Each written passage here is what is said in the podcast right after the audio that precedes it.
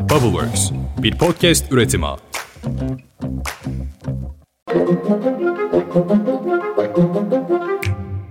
Selam. Yeni bir sabah ve yine ben. Bugün büyük gün. Altılı Masa İyi Parti'nin ev sahipliğinde toplanıyor. Ortak aday, vekil listeleri, hükümet programı, konu çok, zaman az. Bugün itibarıyla seçime 107 gün kaldı. Hadi başlayalım.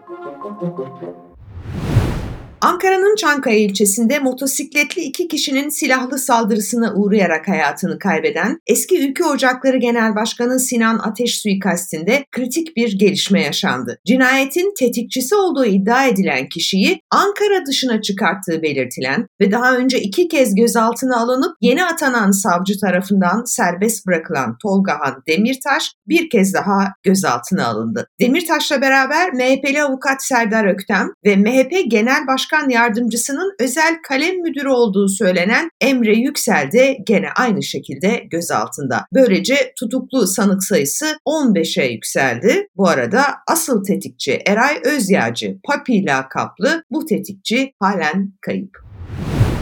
MHP Genel Başkan Yardımcısı Semih Yalçın yazılı bir açıklama yaparak gözaltına alınan Emre Yüksel'in ne geçmişte ne bugün MHP'nin hiçbir organında görev yapmadığını bildirdi. Semih Yalçın açıklamasında şöyle diyor. Milliyetçi Hareket Partisi Genel Merkezi'nde genel başkan yardımcılarının özel kalem kadrosu olmadığı gibi genel merkezde veya meclis MHP grubunda herhangi bir sıfatla Emre Yüksel isimli bir çalışanımız bulunmamaktadır. Geçmişte de böyle bir çalışan çalışanımız olmamıştır. Bu husus devletin SGK kayıtlarından da açıkça anlaşılabilir. Haberler tamamıyla gerçek dışı olup kamuoyunun bilgisine saygıyla arz ederiz. Semih Yalçın'ın bu açıklamasıyla iddiayı reddetmesinin ardından Emre Yüksel'in Ülke Ocakları Genel Başkan Yardımcısı olduğu ortaya çıktı. Diken'de yer alan son habere göre Emre Yüksel'in sosyal medya hesapları gözaltına alındıktan kısa bir süre sonra kapatıldı.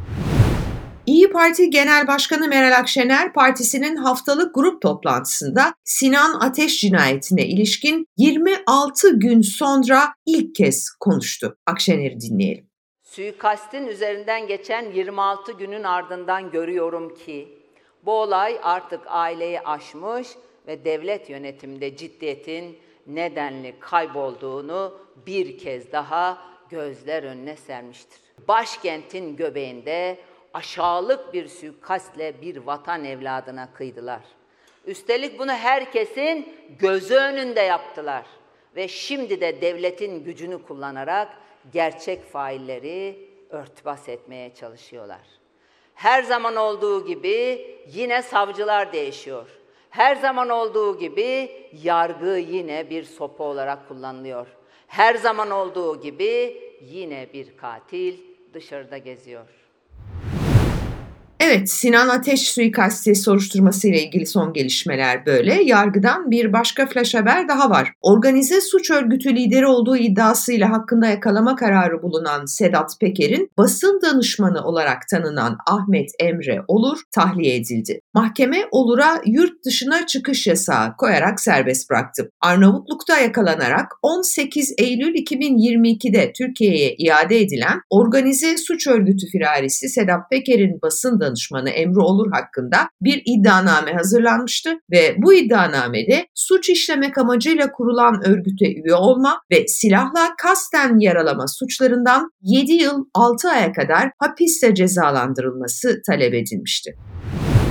Milli Güvenlik Kurulu MGK yılın ilk toplantısını gerçekleştirdi. Cumhurbaşkanı Külliyesi'nde düzenlenen toplantı 3 saat 40 dakika sürdü. Yayımlanan bildiride İsveç'e bir mesaj var. NATO'ya katılmak isteyenler yükümlülüğünü yerine getirmeli deniyor. Toplantı sonrasında yayımlanan yazılı açıklamada Türkiye'nin NATO'nun açık kapı politikasını desteklediği, buna mukabil NATO ittifakına katılmak isteyen devletlerin de müttefiklik hukukuna ve ruhuna uygun hareket etmeleri gerektiğinin altı çiziliyor. Tabii ki kastedilen İsveç'te yaşanan Kur'an-ı Kerim'i yakma skandalı. Anayasa Mahkemesi'nin Halkların Demokratik Partisi HDP'nin kapatılması istemli davada partinin kapatma davasının seçim sonrasına bırakılması talebi bugün karara bağlanacak. Anayasa Mahkemesi raportörü karar daha açıklanmadan dün HDP'nin talebinin reddine karar verilmesini isteyen bir rapor kaleme aldı. Bakalım davadan bugün ne karar çıkacak.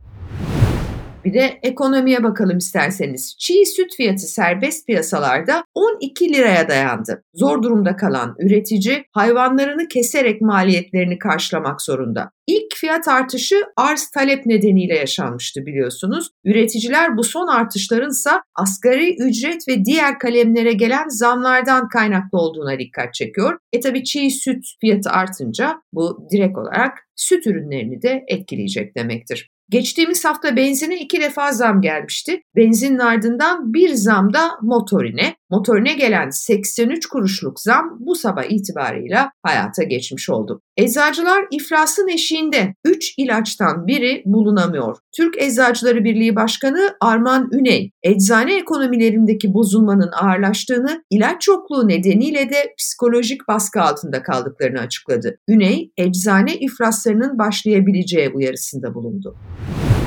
Bu arada EYT meclise indi. Emeklilikte yaşa takılanlarla ilgili bir yasa tasarısı var biliyorsunuz hükümetin. 2,5 milyon kişinin emekli olmasını sağlayacak olan bu yasa tasarısı nihayet vekillerin imzasına açıldı genel kurulda. Kısa bir tarihte genel kurulda kabul edilerek geçmesi bekleniyor ve son bilgilere göre EYT'lerin 1 Mart itibarıyla ilk emekli maaşlarını alacakları söyleniyor. Ticaret Bakanı Mehmet Muş ve Türk heyetini Miraflores Sarayı'nda kabul eden Nicolas Maduro, Dış Ekonomik İlişkiler Kurulu DEİK ve Venezuela Cumhuriyeti'nin Uluslararası Üretken Yatırım Merkezi arasında mutabakat zaptı imzalanmasının ardından açıklamalarda bulundu. Venezuela Devlet Başkanı Nicolas Maduro, Cumhurbaşkanı Erdoğan'ı ülkemizin ağabeyi olarak görüyoruz. Türk halkı bilmeli ki Erdoğan'ı çok seviyoruz çünkü o iyiliksever ve koca yüreklidir diye konuştu. Türkiye'nin uzay yolcusu belli olmuş. Sanayi ve Teknoloji Bakanı Mustafa Varank uzaya gidecek adayların belli olduğunu, yakın zamanda Cumhurbaşkanı Erdoğan'ın bu isimleri açıklayacağını söylemiş. Bakan Varank şöyle diyor, Türkiye 100. yılında bir vatandaşını uluslararası uzay istasyonuna gönderecek, Türk vatandaşı al bayrağımızı uzay istasyonunda temsil edecek. Meteoroloji Genel Müdürlüğü'nün tahminlerine göre İstanbul'da uzun süredir beklenen yağmur nihayet kente yarın akşam geliyor. Cumartesi günü öğleden sonraya kadar kuvvetli yağış devam edecek. Sıcaklıklar 4 ila 5 derece seviyesine kadar inebilir. Ardından sıcaklığın yeniden 10 dereceler civarına kadar yükselmesi bekleniyor. Evet bugünün kısa gündemi böyleydi. Yarın sabah yine kulaklarınızda olacağım. Sabah saat tam 7'de biliyorsunuz bu kısa bülten Spotify hesabımıza eklenmiş oluyor. Siz de günün ilk haberlerini böylece bizden duyuyorsunuz. Yarın sabah tekrar görüşünceye dek hoşçakalın.